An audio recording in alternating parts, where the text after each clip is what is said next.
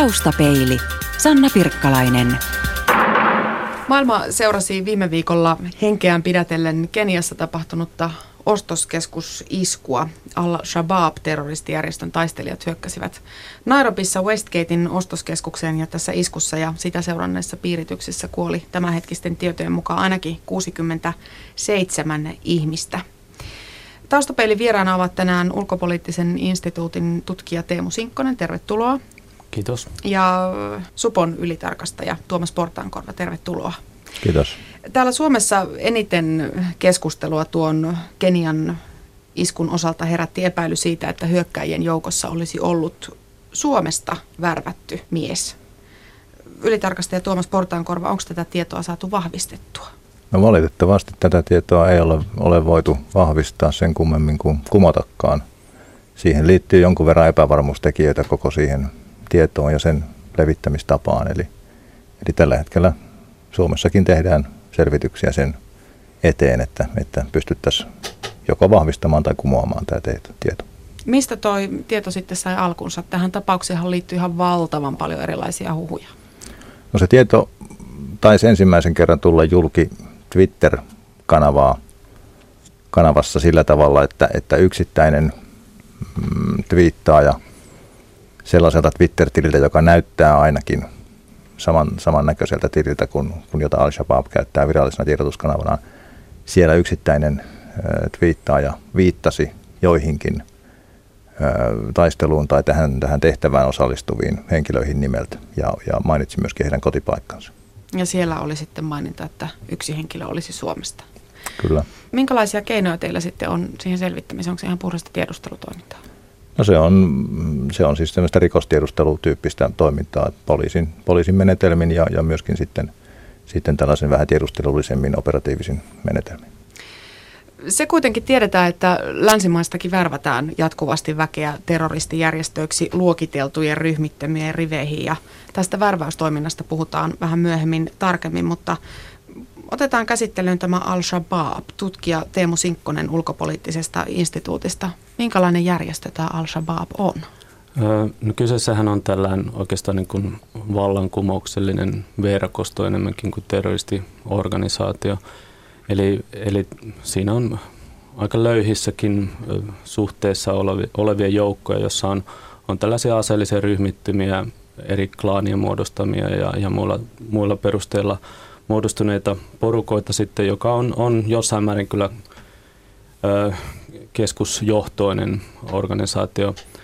Sen tavoitteena on, on ollut ö, ihan valloittaa Somalia kokonaan. Se onnistuu parhaimmillaan siitä, siitä eteläosat valloittamaankin ja, ja isoimmat kaupungit mukaan lukien Mogadishun ö, vallot ja piti, piti siellä yllä sitten aika, aika tiukkaakin järjestelmää.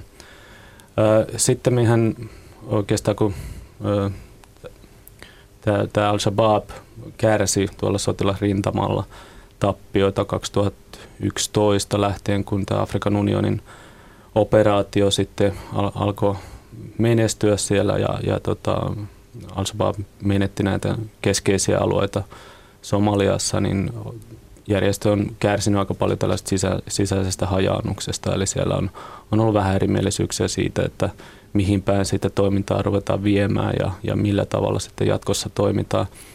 Al-Shabaab on, on tehnyt terroriskuja kyllä aikaisemminkin ja, ja sen takia ihan aiheellisesti on myös, myös kategorisoitu terroristijärjestöksi. Ehkä tunnetun näistä oli 2010 isku Ukandassa, jossa Al-Shabaab iski jalkapallon MM-kisoja seuraavaan yleisön joukkoon ja tappoi sivullisia siinä.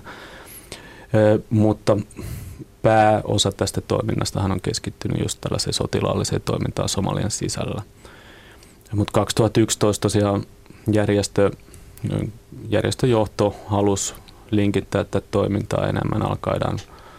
Ja tota, sitä kautta sitten arvioidaan, että maahan tuli, tuli sitten aikaisempaa enemmän ulkomaalaisia taistelijoita. Ja, ja nyt, nyt useat analyytikot arvioivat, että tämä Nairobin isku on ehkä – niin tällainen tämän al keskusjohdon, tai siis Al-Shabaabin al myönteisen keskusjohdon ää, linjaus, eli, eli halutaan kytkeä Al-Shabaab enemmän tähän al toimintaan kuin aikaisemmin.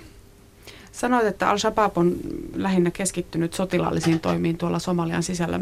Mi- mitä näillä terrori-iskuilla sitten haetaan?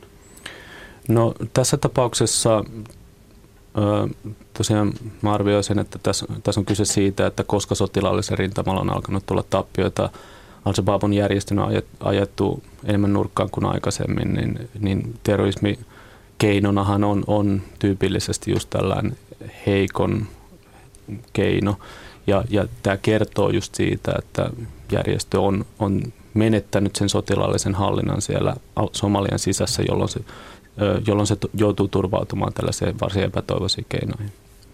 No siinä on vielä lisäksi se, voisi sanoa sen, että tällaisen väkivaltaisen järjestön hengissä pysymis mm, dynamiikkaan tavallaan kuuluu sen, että sen on oltava uskottava siinä omassa toiminnassaan ja, ja, ja siinä mielessä siis ihan jäsenhankinnan ja, ja sen oman aseman pönkittämiseksi, niin, niin, niin kun väkivallan tielle on lähdetty, niin, niin, niin ennen pitkään on, on onnistuneita iskuja saatava aikaan ja esimerkiksi tämmöinen Al-Qaida, Al-Qaidan alennustila osittain on johtunut siitä, että, että Al-Qaida sateenvarjo alla on aika vähän onnistuttu viime aikoina tekemään tällaisia globaaleja menestyneitä iskuja. Eräänlaista voiman näyttöä siis. Öö, joo, siis kyllähän tämä on ennen kaikkea tällainen niin kuin,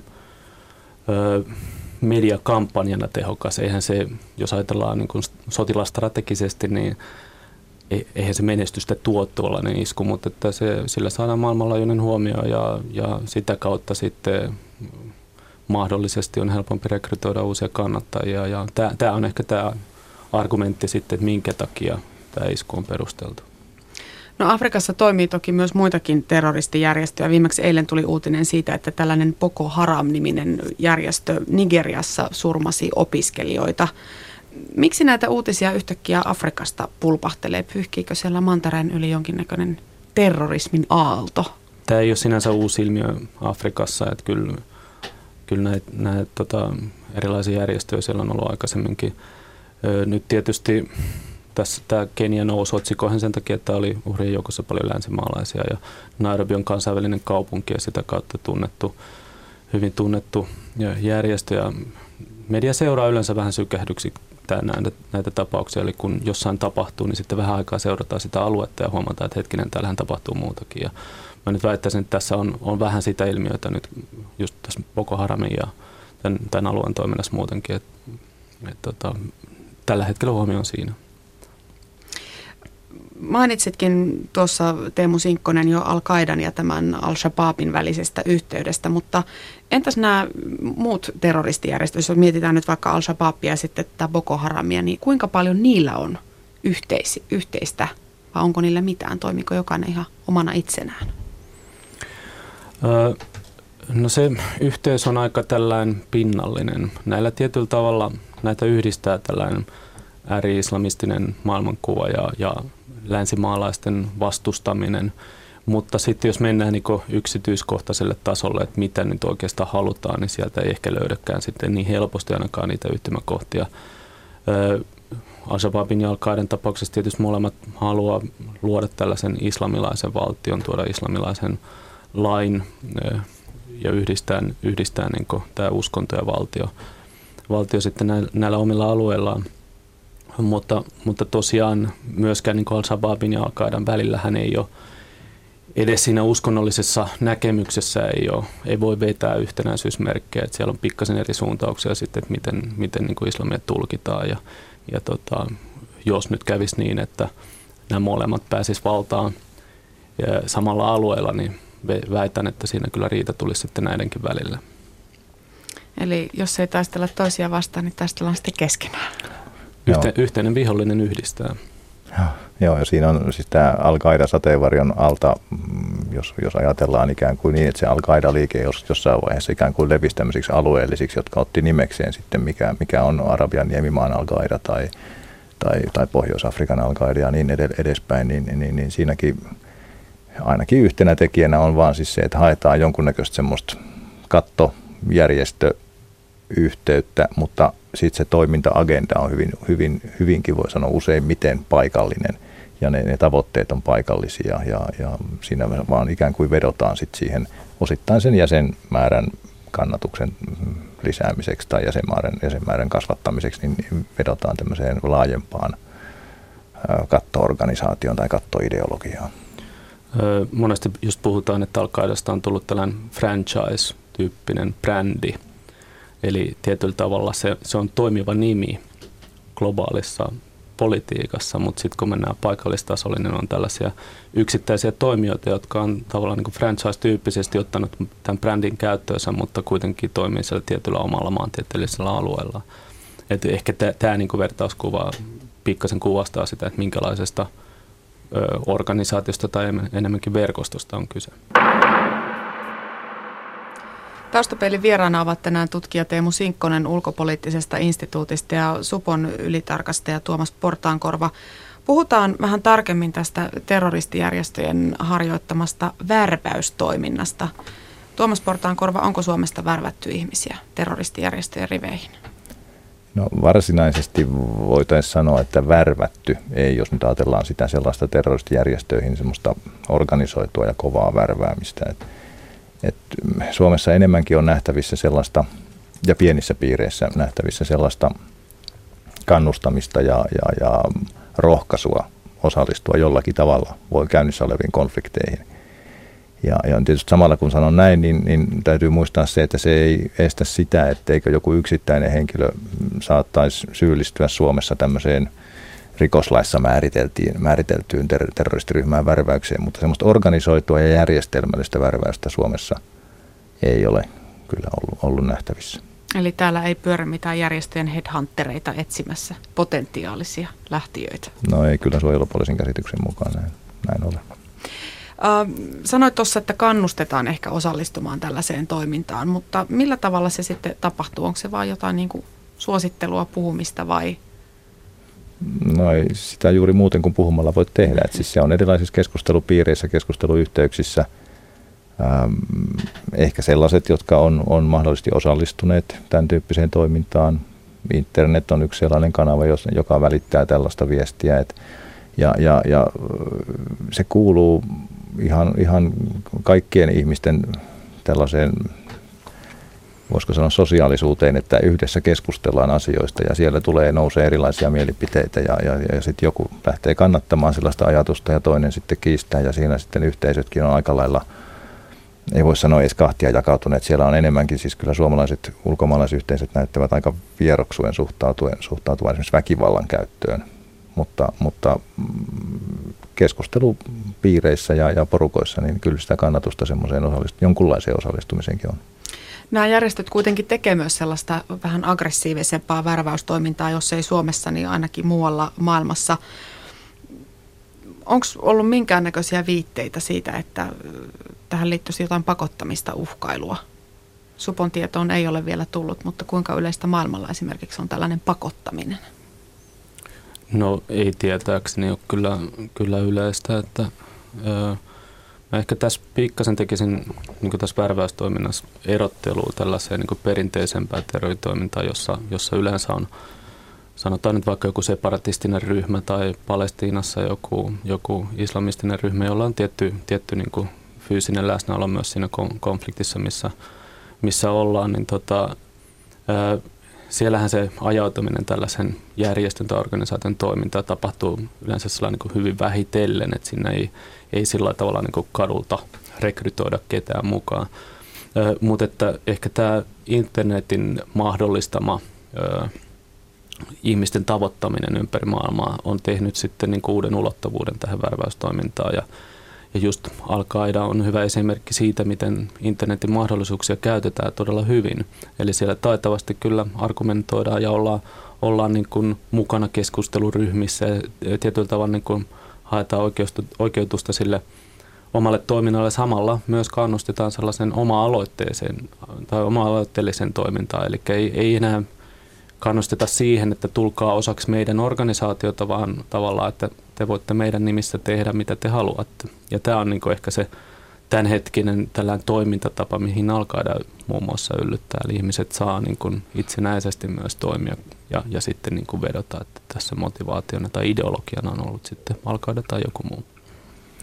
Ja sitten siihen liittyy sellainen piirre ehkä tuon pakottamisen osalta tai, tai tämmöisen niin kuin vähän voimakkaamman, voisiko sanoa voimakkaamman kannustamisen osalta, että – että ihmisiä saadaan lähtemään esimerkiksi Euroopasta näihin konflikteihin enemmän sellaisen, sellaisen jonkunnäköisen nationalistisen veljessodan aatteen kautta. Ja, ja terrorismista ei siinä vaiheessa vielä puhuta mitään tai, tai edes siitä, että millä tavalla se taisteleminen tai, tai se toiminta siellä sitten toteutetaan.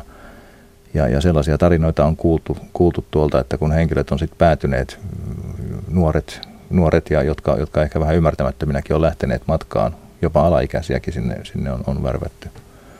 Niin, niin, niin kun he päätyvät sitten sinne varsinaisille koulutusleireille, jossa, jossa on sitten sekä sellainen toiminnallinen koulutus että tällainen ideologinen koulutus, niin, niin he sitten siellä huomaakin, että, että heillä saattaa olla hyvin rajattu käyttötarkoitus siinä, siinä taistelussa, että, että siinä vaiheessa kun itsemurha pommittajan välineitä ruvetaan esittelemään, niin he on ymmärtänyt, että tämä ei olekaan ihan sitä, mitä he on ajatelleet. Mutta siinä vaiheessa tällaisen kovan linjan äärijärjestön riveistä on aika vaikea lähteä enää pois. Ja sieltä on, sieltä on sellaisia mielenkiintoisia pakotarinoita olemassa kyllä, että et, et, ihmiset on joutuneet sitten tekemään, tekemään aika, aika kovia valintoja siellä paikan päällä. Julkisuudessa on puhuttu myös siitä, että Suomesta on lähtenyt väkeä esimerkiksi Syyrian taisteluihin mukaan. Tämä nyt ei varsinaisesti liity terrorismiin, mutta värvätäänkö Suomesta väkeä tällaisiin konflikteihin vai mistä se halu lähteä sitten kumpuaa? No ainakin meillä on, on se käsitys, että, että varsinkin Syyrian osalta, kun se on, se on niin lähellä ja, ja sinne on suht edullista mennä – ne syyt on varsin moninaiset, että sinne, sinne on, on, on, on ihan pyrkyä ehkä, ehkä jännityksen ja, ja tällaisen niin ehkä kansallisaatteen edistämisen taustoilla lähtee, mutta sitten sinne on ihan palkkasotilaita ja, ja, ja sitten vielä tämä radikaali ajattelu ja pyrky, pyrkimys ihan väkivaltaan radikaaliryhmien riveissä, niin, niin siellä on hyvin moninaisia näitä motiiveja. Ja, ja samalla tavalla Suomen oloissa se, se tapahtuu näiden kannustus- ja rohkaisu piirien kautta ja, ja, ja et, et meillä ei semmoista varsinaista värväystä siihenkään, siihenkään on nähtävissä, mutta että on, on Euroopan maita, missä, missä on sitten vähän organisoidumpaa värväämistä tähänkin tyyppiseen toimintaan. Norjalainen terrorismitutkija Stig Jarle Hansen sanoi viime viikolla Helsingin Sanomille, että esimerkiksi Al-Shabaabin värväajät etsivät tällaisia teini-ikäisiä länsimaihin muuttaneita, vähän niin kuin kahden maailman väliin eksyneitä nuoria sekö se on sitten syynä, että sinne maailmalle lähdetään taistelemaan, että uudesta kotimaasta ei ole löytynyt sitä omaa paikkaa? Tutkimusten mukaan niin tämä tietyllä tavalla niin tämä toinen ja kolmas sukupolvi maahanmuuttajilla on ehkä se hedelmällisen porukka sitten, josta radikalisoidutaan. Ja siihen osittain tässä on tällainen niin identiteettikysymys voi olla, tai tällä identiteettikonflikti. Sitten että tavallaan ei enää tunneta niitä omia alkuperäisiä juuria. Ei ole sellaista kosketusta kuin omilla vanhemmilla oli siihen alkuperäiseen kotimaahan. Ja ei myöskään välttämättä siihen omaan uskontoon sillä tavalla.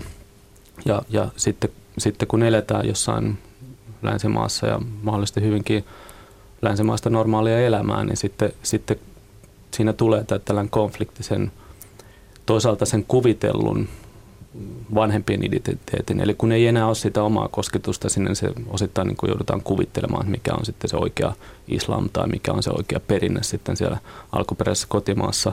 Niin sit, sitten sen kuvitellun ja sen todellisen, todellisen tota, elämän välillä tulee tämä tällainen sisäinen konflikti ja sitten monesti voidaan niin kuin tietyllä tavalla löytää uudestaan sitten tällainen – ajatusmaailma ja se on yleensä sitten paljon radikaalimpi kuin mikä se alkuperäinen ajatusmaailma on sitten ollut tai mikä, mitä ne alkuperäiset perinteet siinä, siinä tota, ö, alkuperäisessä kotimaassa on ollut. Eli si, siinä niin selittyy, että minkä takia monesti tämä toinen tai kolmas sukupolvi on sitten ehkä radikaalimpi kuin koskaan ne omat vanhemmat tai isovanhemmat sitten ovat olleet.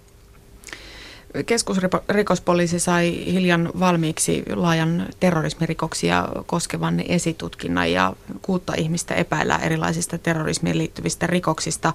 Puhutaan my- muun muassa terrorismin rahoittamisesta.